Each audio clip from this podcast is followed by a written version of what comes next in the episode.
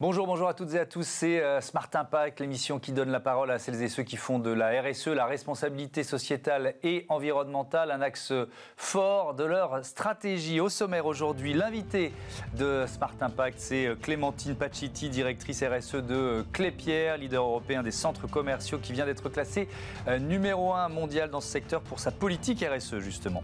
Notre débat portera sur l'efficacité énergétique des bâtiments. Le plan de relance offre des opportunités pour le secteur et si la rénovation était la solution pour atteindre les objectifs de la COP21. Et puis dans Smart Ideas, plonger dans euh, l'économie circulaire avec euh, Gobius qui crée de la valeur à partir de nos déchets en entreprise. Vous verrez, commerce, construction, recyclage, trois univers à explorer tout de suite. On a 30 minutes devant nous, c'est Smart Impact.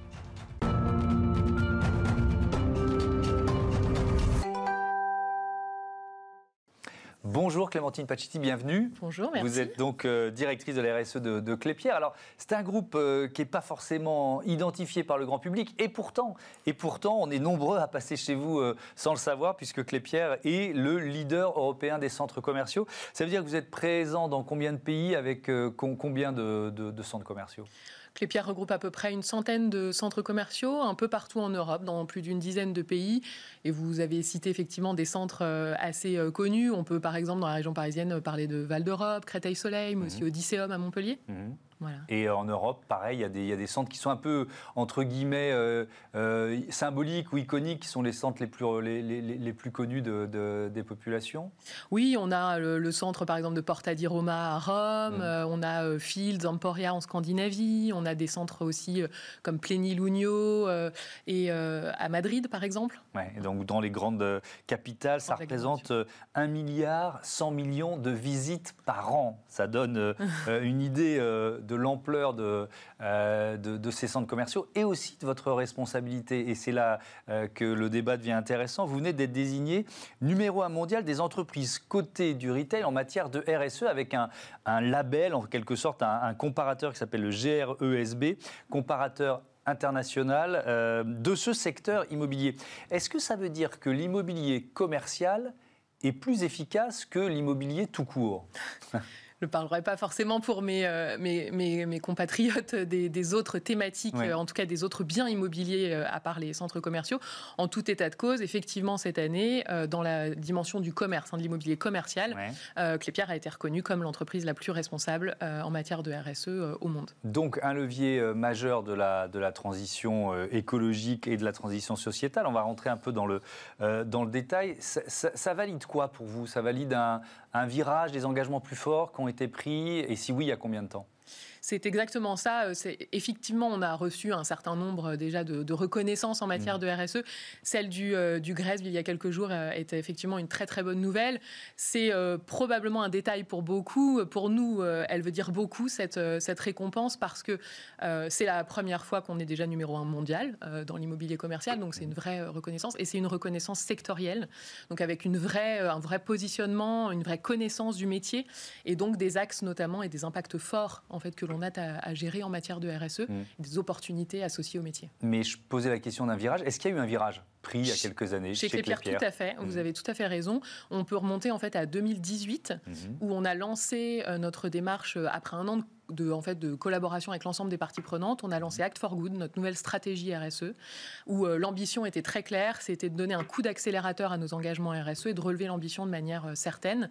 Et voilà, on, observe aujourd'hui, un trois ans après, les premiers vrais résultats en fait de cette démarche-là, avec la reconnaissance euh, notamment du GRESB, effectivement. qui sont vos partenaires? Quand vous lancez une, une stratégie comme celle-là, il faut emmener du monde avec vous, sinon ça ne marche pas. vous avez tout à fait raison. On a un vrai rôle de fédérateur. Hein, mm. dans, un centre commercial, on génère beaucoup de partenariats, beaucoup d'échanges. Euh, il y a évidemment, et en premier lieu, probablement les enseignes que l'on mm. héberge hein, dans, nos centres commerciaux euh, un peu partout. Euh, il y a aussi nos fournisseurs, nos sous-traitants, évidemment nos collaborateurs, sans qui la mobilisation au quotidien ne permettrait pas l'atteinte de ces résultats-là. Mm. Et puis on a aussi toute la dimension et la, la communauté financière, les investisseurs qui nous font confiance, qui nous suivent. Donc tous ces gens-là, aussi accompagnés d'experts thématiques, évidemment, mmh. experts en, en thématiques euh, d'efficacité énergétique, de changement climatique euh, et de dimensions notamment sociales et RH aussi. Voilà, c'est tous ces gens-là qu'on a euh, regroupés et fait réfléchir ensemble mmh. pour, pour sortir Act for Good. Alors, il y a trois piliers, trois leviers de, de cette politique RSE, l'environnement, les territoires et la dimension humaine. je commence avec l'environnement. Comment vous avez fait baisser votre consommation d'énergie? Des exemples concrets, là Oui, il y a des exemples très, très concrets. Et eh ben, une des premières probablement mesure que l'on a mis en place chez Clépierre, c'est le déploiement d'un outil partout en Europe sur l'ensemble de nos centres commerciaux, un outil euh, web, mmh. où on est en capacité, euh, en temps quasi euh, immédiat, de mesurer l'ensemble des impacts environnementaux de nos bâtiments, donc la consommation d'énergie, la production de déchets, la température intérieure, extérieure, tous ces paramètres qui font que en fait, le, bâtiment est plus ou moins efficace en fonction de, de critères internes, externes, la fréquentation, les températures, le climat. Et cet outil-là, associé évidemment à une formation assez intense des équipes en ces trois mmh. dernières années, euh, nous permet de piloter au mieux en fait nos bâtiments euh, quasiment en direct. Et euh, par exemple, après la mise en place de cet outil-là, on a observé à peu près 20% de, réduction de la consommation d'énergie déjà en deux ans et 29% depuis six ans. Mmh. Et avec un, objectif affiché d'un bilan carbone positif pour les cinq plus grands centres commerciaux que vous, que vous possédez dès 2022. Mmh. Donc c'est vraiment tout de suite. Oui, ça, trois sont déjà neutres, euh, en fait, aujourd'hui. Effectivement, euh, on a l'objectif plus large hein, d'une neutralité carbone pour l'ensemble des centres partout en Europe en 2030. Mhm. Première étape, c'était d'apprendre sur les cinq plus gros, euh, ceux qui nous semblaient les plus emblématiques. effectivement, ça demande un, gros, gros travail en plusieurs étapes assez claires. Hein. La première, c'est de diminuer drastiquement les consommations d'énergie. Mhm. Moins on consomme, moins on émet de, CO2. ensuite, évidemment, c'est aussi d'envisager tout ce qui est approvisionnement d'énergie et notamment d'énergie propre on a aussi pris cet engagement de ne se fournir qu'en électricité verte à 2022 aussi. Euh, et puis euh, d'étudier aussi beaucoup de projets de production d'énergie sur site directement. Euh, des panneaux solaires sur les toits. On en a ouvert un grand à Louvain-la-Neuve il y a quelques mois. Voilà, ça c'est tout ce qui nous permettra d'atteindre cette neutralité carbone. Mmh. avec, on, remarque souvent qu'il faut penser un bâtiment dans son écosystème. la question des transports aussi, elle rentre dans la réflexion? Tout à fait, elle est clé. On a pris, c'est aussi un de nos engagements, de connecter l'ensemble de nos centres commerciaux à des transports publics mhm. et puis de favoriser les mobilités douces parce qu'il y a effectivement la connexion, la connexion au transport euh, public en commun.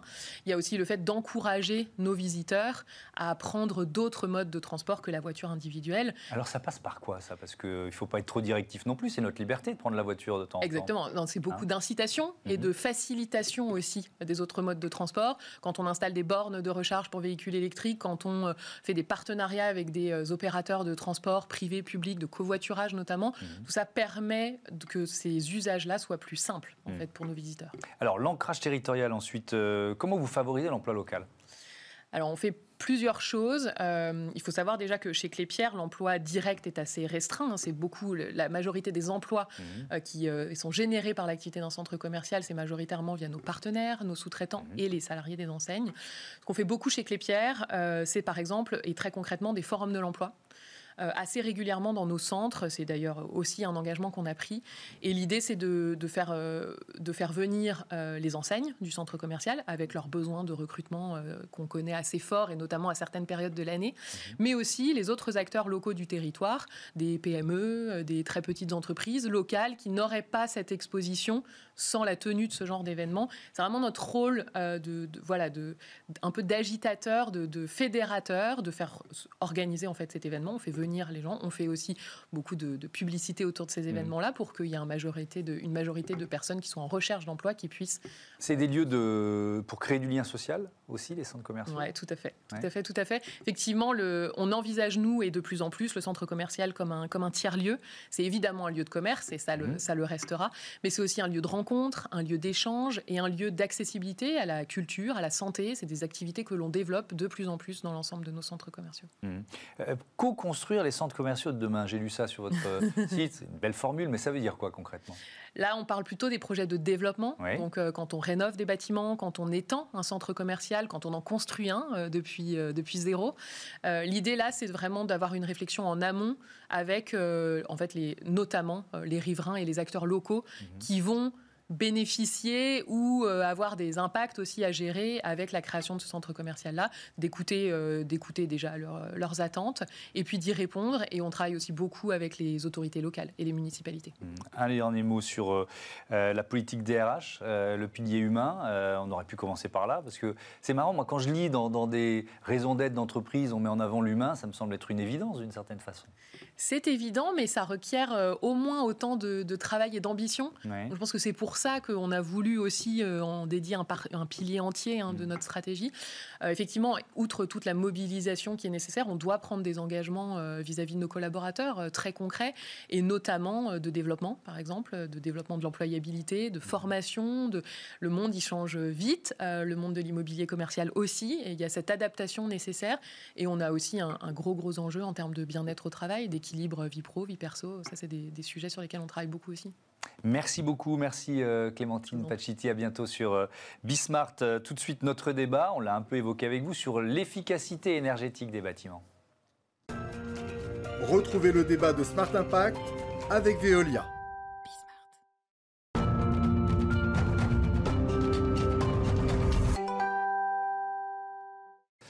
Comment améliorer l'efficacité énergétique des bâtiments? Comment profiter du euh, plan de relance pour lancer euh, des rénovations ambitieuses? On en débat tout de suite avec Francisco Silverio Marquez. Bonjour. Bonjour. Vous êtes euh, senior vice-président énergie service for buildings chez Veolia. et Patrick Nossan, bonjour. Bonjour. à vous aussi, président de Certivea, organisme de référence pour la certification des performances des bâtiments, des quartiers ou des infrastructures. je commence par cette déclaration, moi, qui m'a marqué il y a il y a quelques jours de, Barbara Pompili, la ministre de euh, la Transition écologique, sur les risques de coupure d'électricité cet hiver. Ça, semblait euh, inimaginable. Est-ce que ça peut devenir une faiblesse récurrente, Patrick Nossan alors je crois déjà il faut s'interroger sur les causes et on a, on a, beaucoup polémiqué sur les causes. Euh, les informations de RTE nous disent que c'est une question d'entretien et de maintenance qui aurait été repoussée euh, à cause du confinement. Confinement. Donc c'est pas forcément complètement euh, structurel ou, dû à des décisions, euh, des décisions politiques. Quoi qu'il en soit, je pense qu'il faut en tirer quand même un enseignement. le premier, et ça vous surprendra pas que je vous dise ça, ça doit nous encourager à abaisser nos besoins en consommation énergétique. On ne peut pas continuer sur une croissance comme ça infinie. Évidemment, la consommation énergétique, à la fois pour, euh, pour l'épuisement des ressources, mais aussi pour le changement climatique. Mmh. Et le deuxième enseignement, qui est, peut-être un peu, un peu plus intéressant et plus novateur, c'est qu'on doit travailler sur la flexibilité des bâtiments. Alors là, la flexibilité qu'on nous propose, c'est de couper le courant en euh, voilà euh, par paquet de 200 000 logements. Ça s'appelle la flexibilité raide, quoi. Voilà. Hein. évidemment, ça serait mieux si c'était organisé. On a aujourd'hui des outils qui permettent de le faire. La flexibilité, finalement, c'est la capacité d'un bâtiment à moduler sa consommation d'énergie en fonction de la demande ou de l'offre du réseau et de le faire euh, en utilisant donc des algorithmes euh, numérique de façon à ce qu'il y ait le moins d'impact possible sur l'utilisation du bâtiment. Donc on voit bien que euh, on, ça renforce ces deux outils de l'efficacité énergétique. Un, à baisser les besoins et deux, travailler sur la flexibilité des bâtiments. Mais on sait déjà, euh, Francisco Silva Marquez, que la consommation mondiale d'électricité, elle va augmenter dans les, dans les prochaines décennies. Et dans le même temps, on a des objectifs de réduction de nos émissions de CO2 qui sont ambitieuses, et heureusement mmh. qu'elles le sont. Alors évidemment, il faut, c'est contradictoire. Donc comment on peut concilier ces, ces contraires? Oui, non, absolument. C'est vrai que derrière cette, cette, déclaration, il y a aussi une tendance sur le long terme qui est de l'électrification du besoin. Mmh. C'est-à-dire qu'on voit vraiment le marché de l'énergie qui est en train de passer vers une augmentation des consommations électriques. Et même si on augmente l'efficacité d'autres sources, finalement, cette augmentation du besoin électrique qui va continuer mmh. euh, va, va, conduire, enfin, va avoir un, impact négatif sur tous les autres efforts qui peuvent être faits mmh. en termes de, en termes d'efficacité, d'efficacité énergétique. Alors l'électricité, il y a euh, il y a un gros avantage de l'électricité, c'est que justement, c'est une énergie qui est très flexible. Elle est, euh, alors, il y a un inconvénient, c'est qu'elle est difficile à stocker, mais en revanche, elle est très, elle est très facile à passer d'un bâtiment à l'autre, elle est très facile à, partager entre différents utilisateurs, et c'est ça finalement qui, est le, qui, va être la clé sur, le, sur l'efficacité énergétique, sachant qu'il faut évidemment poursuivre les efforts de réduction du besoin avec euh, les rénovations énergétiques des bâtiments, et en même temps travailler, comme disait Patrick, sur cette flexibilité, donc sur cette possibilité finalement de ne pas avoir d'énergie perdue. Ça veut dire qu'on réfléchit, d'ailleurs certains existent déjà, à des, à des bâtiments. On va parler d'abord de, des, futurs bâtiments, puis ensuite il y a un mhm. volet rénovation qui est très important. Mais dans les, nouveaux bâtiments intelligents, ils doivent pouvoir produire de l'électricité, la stocker, mais aussi la partager dans, un, mhm. dans une sorte d'écosystème avec d'autres quartiers, d'autres bâtiments? Oui, absolument. En fait, vous savez, on dit souvent qu'il faut passer de la photo au film. Et là, mhm. c'est presque, on va passer au film en 3D. C'est-à-dire qu'au lieu de juste regarder la consommation énergétique du bâtiment, comme une valeur absolue. On va regarder comment elle varie dans le temps et comment on peut utiliser finalement cette variation pour mettre à disposition des poches d'électricité ou d'énergie disponibles mhm. à disposition d'autres bâtiments qui auront des besoins un peu décalés. Et finalement, le, le, le but, évidemment, de diminuer le besoin global du bâtiment sur une année est important, mais on se rend compte que ce n'est pas une droite, c'est une courbe. Et donc, mmh. si on peut aller utiliser tout ce qui se passe dans ces creux quelque part pour aller remplir les bosses, ou plutôt de prendre les bosses pour aller remplir des creux, ça va nous aider à diminuer la consommation totale mmh. et ça va nous aider à diminuer la puissance totale demandée. Ce qui est bien l'enjeu sur les coupures. Patrick Nosson, la technologie, elle existe déjà de ces bâtiments intelligents, on sait faire. Oui, bien sûr, on sait faire. Alors, ce n'est pas encore euh, répandu partout, malheureusement, puisque c'est ça l'enjeu.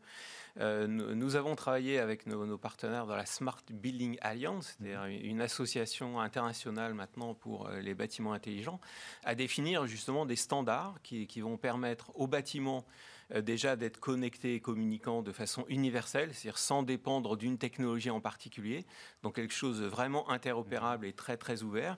Et puis deuxième étage qu'on a lancé justement il y a, quelques semaines seulement, qu'on appelle donc R2S for Grid, en référence au fameux smart grid, mhm. c'est justement la qualification de, la, flexibilité du bâtiment.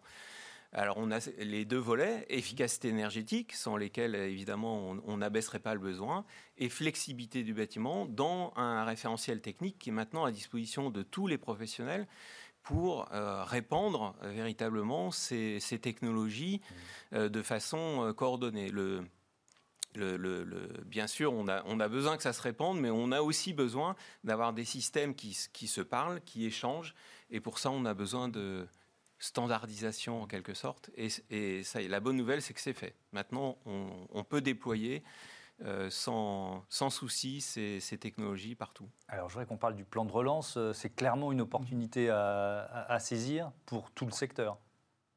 Oui, absolument. C'est une opportunité et c'est une opportunité immédiate. D'ailleurs, il, y a un point important, c'est que vraiment, il faut, il faut agir tout de suite, il faut continuer à agir. Il ne faut surtout pas, évidemment, que le bâtiment s'arrête en ce moment. Euh, il ne faut pas qu'on perde des compétences. Il faut, que, il faut vraiment qu'on continue à agir. alors, le plan de relance, c'est ça intéressant que d'une part, il, vise, et c'était le cas des premiers appels à projets qui sont sortis au mois de septembre, il vise des projets qui peuvent être mis en place très très rapidement. Et surtout, il va venir apporter un financement qui va permettre finalement de diminuer le temps de retour d'opérations d'économie d'énergie qui sinon auraient un temps de retour très long et que finalement on ne ferait pas. Ça veut dire qu'on peut se lancer dans des rénovations peut-être plus ambitieuses qu'on n'aurait pas osé lancer absolument. Euh, sans ce plan de relance Absolument, absolument. le plan de relance va vraiment permettre de considérer l'ensemble des actions d'économie d'énergie qu'on peut faire sur un bâtiment. Mhm. Euh, je ne vais pas dire indépendamment du temps de retour, mais presque, parce que vraiment ça permet de financer ces opérations qui, ou ces actions qui sont un peu plus lourdes normalement et, euh, et qu'on évite là. On va vraiment pouvoir regarder dans son ensemble et dire, OK, je vais travailler sur les équipements, je vais travailler sur la façade, mmh. je vais travailler sur la toiture, je vais travailler sur l'utilisation, et vraiment de regarder dans son, dans son ensemble. Et en ajoutant à ça, et c'est vraiment ce qui, ce qui va être la clé, c'est le pilotage de la performance énergétique sur le long terme. Donc une fois qu'on a fait tous ces travaux, mmh. comme le, plan de relance nous, nous, donne cette visibilité, cette capacité de voir sur le long terme, de, de pouvoir connecter, euh, collecter les données de consommation mm. énergétique du bâtiment. On fait ça dans ce qu'on appelle nos centres Upgrade, qui sont en fait des centres où on mm. collecte toutes ces données sur la consommation énergétique du bâtiment. On les analyse, on les benchmark et on envoie des instructions à nos opérateurs, à nos mainteneurs sur site, mhm. pour en permanence améliorer la consommation énergétique. Vous avez modélisé les, économies euh, qu'on réalise avec ce, avec ce Alors, absolument, non seulement on les a modélisées, mais en plus, on l'a vu déjà, puisque c'est un mhm. système que, que l'on utilise déjà, et on voit en moyenne, simplement par ce pilotage, cette bonne maintenance, on voit en moyenne des économies d'énergie qui sont de l'ordre de 7% et qui arrivent jusqu'à 15 ou 20% sur certains sites. Donc ça, uniquement par l'analyse et le fait de pouvoir envoyer une instruction à nos, à nos techniciens sur site. Euh, Patrick Nossan, on ne l'imagine pas forcément, mais le, le, le, gisier d'économie, c'est peut-être plus la rénovation? Alors, il y, a, plusieurs façons de, faire des économies d'énergie. Euh, tu, as, donné des exemples tout à l'heure. Euh, on, sait que par le comportement des utilisateurs, parce qu'on l'oublie souvent, on peut gagner 10% par an avec des retours sur investissement qui sont, qui sont considérables. Sur l'entretien, la maintenance, le pilotage, ça, ça vient d'être dit on peut, on peut gagner euh, plus, encore, encore peut-être autant, euh, si ce n'est si plus. Mm. La rénovation le, devrait être le palier supplémentaire qui, fait gagner vraiment un cran au-dessus. C'est-à-dire qu'on a des facteurs, là, on, peut diviser par deux, on peut diviser par quatre, on, a même vu des exemples où on divisait par six. Euh, les consommations énergétiques du bâtiment. Donc ça fait partie de l'arsenal qu'il faut absolument mobiliser. Mm. Et c'est vrai que le plan de relance, il y a quand même beaucoup d'argent. Il y a plus de 4 milliards sur les bâtiments publics. Il y a 200 millions pour accompagner les TPE, PME dans la rénovation de, de, leurs euh, outils de travail, leurs euh, bâtiments euh, qu'ils mmh. utilisent tous les jours. C'est aussi beaucoup d'argent. Ça ne reviendra pas tous les jours. Et donc, il faut vraiment en profiter pour faire des rénovations, ce qu'on appelle globales. Parce que changer, changer une fenêtre, changer une chaudière, c'est un, tout petit, un tout petit pas. On sait que c'est pas ça qui apporte la plus grande efficacité. La plus grande efficacité, c'est de diagnostiquer le bâtiment, de commencer par abaisser les besoins par de l'isolation, le toit, les murs, euh, les fenêtres, euh, puis de mettre des systèmes qui sont euh, performants, le chauffage, la ventilation, il ne faut pas oublier la, qualité de l'air intérieur. Et puis après, on se pose la question, est-ce que je peux produire de l'énergie renouvelable? Ça, c'est le triptyque traditionnel. Nous, on ajoute deux choses qui, qui sont importantes. Dans un contexte de changement climatique, euh, le confort thermique d'été va devenir un problème crucial. Plus de canicules. Ça veut dire que si on ne prend pas en compte cette dimension mmh. De confort passif euh, au, moment des canicules, euh, les climatisations vont se multiplier et on perdra toute mmh. l'efficacité énergétique qu'on a gagnée. Et le deuxième élément qu'on ajoute, qui est, qui est innovant, c'est celui dont on a parlé tout à l'heure, c'est le pilotage et la flexibilité au travers des outils numériques. Euh, sur lequel on est aujourd'hui prêt et qui prépare donc l'efficacité de demain. Donc on résume ça en une formule, hein. il faut moins consommer par la rénovation, mais il faut aussi mieux consommer grâce au pilotage et, au partage de, l'énergie. Hmm. Merci beaucoup, merci euh, à tous les deux. On pourrait aussi euh, parler du lien entre euh, les bâtiments et les nouvelles mobilités, parce que là aussi, il y a un gisement d'économie à faire. Merci beaucoup, à bientôt sur Bismart, c'était passionnant. Tout de suite, Smart Ideas ou comment donner de la valeur à nos déchets.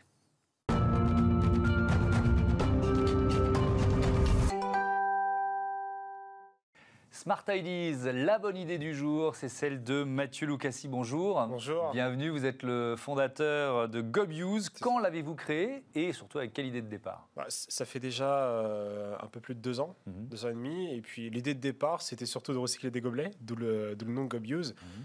Et bien, bien entendu, l'idée m'est euh, venue en fait en, constatant dans l'entreprise avec laquelle je travaillais euh, en alternance à l'époque le, débit de gobelets qui était utilisé dans cette entreprise-là. Et euh, on m'interrogeait aussi sur la suite, sur l'après, le, devenir, entre guillemets, de ces gobelets une fois qu'ils étaient jetés. Mhm.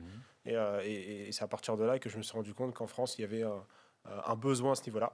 Euh, et, donc, je me suis lancé. Donc, vous êtes lancé il y a un peu plus de deux ans.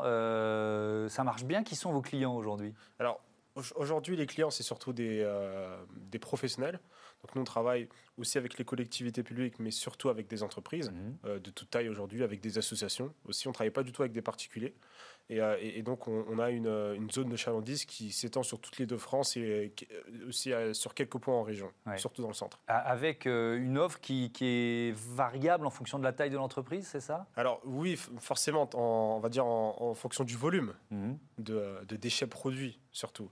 Après, on est capable de, travailler plusieurs types de déchets, mais c'est vrai que bah, forcément, avec le nombre de, de, de salariés sur un site, mhm. l'offre va varier. Alors, comment ça, comment ça fonctionne euh, Comment vous récupérez ces, euh, ces déchets? Vous, Il y a des conteneurs? C'est quoi l'idée C'est ça. Alors, on a, on a créé euh, ce qu'on appelle des bornes, ce qu'on appelle des gob machines chez nous, mhm. qui nous permettent de collecter donc, plusieurs types de déchets. Bien entendu, comme je disais, les, les, les, gobelets, mais il y a aussi les bouteilles, il y a aussi les canettes, il y a aussi les casques de chantier plus largement les EPI mhm. et euh, tout récemment les masques. Donc à chaque fois, en fait, on a des collecteurs qui vont être spécialement dédiés pour, cette, euh, pour, euh, pour le déchet à collecter. Et ces collecteurs, pour faire un, petit peu la petite histoire, c'est que ce sont des personnes en situation de handicap qui vont venir monter ces, ces, ces collecteurs en point de collecte.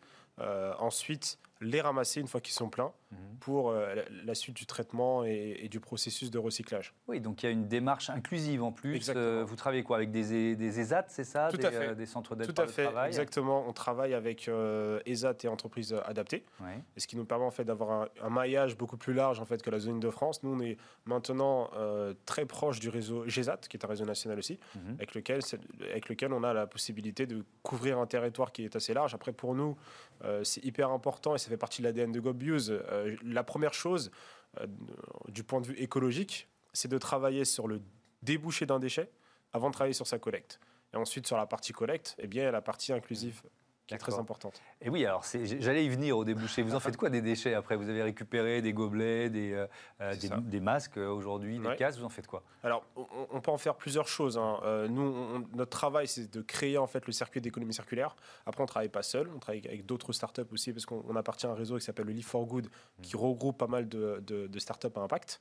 Et donc, ça nous permet de proposer plusieurs débouchés. Par exemple, pour le plastique, on est capable de créer bah, tout ce qui va être mobilier. Euh, grosso modo, on va dire qu'on est capable de créer à partir des déchets qu'on va collecter euh, des, euh, des- des produits qui, euh, qui, qui sont tous à destination de- d'aménagement.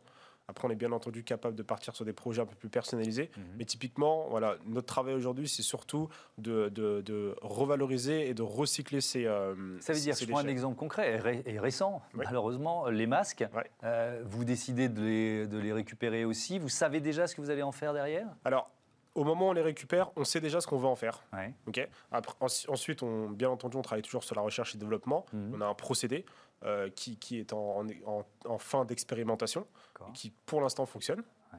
Ça reste à confirmer, bien entendu. Mhm. Mais euh, on, on a déjà travaillé en fait cette question-là, de se dire qu'est-ce que vont devenir les, les masques qu'on va collecter avant de lancer la collecte, bien entendu. Et c'est quoi l'idée alors? Alors l'idée pour l'instant, euh, c'est- c'est- c'est- c'est- encore une fois, c'est encore en cours de finalisation, Mhm. c'est de transformer avec la startup Fabrique, donc qui, qui est spécialisée en fait dans, dans la transformation et le recyclage euh, Mhm. du textile, de travailler sur ce qu'on ce appelle des briques, qui est un qui est un matériau de construction d'architecture Mhm. et qui nous permet d'aménager encore une fois des espaces. Et avec ça, on peut créer des tables, des chaises euh, et tout autre objet. Eh ben voilà, encore une bonne idée. Merci beaucoup. Merci. Merci, euh, Mathieu Lucassi. Bon vent à, à GobUse. Euh, à bientôt sur Bismart. Voilà, c'est la fin de cette émission. Vous pouvez euh, nous retrouver, vous connaissez les horaires. Tous les jours, c'est à 9h, midi et 20h30 sur la chaîne des Audacieux et les Audacieuses. Salut.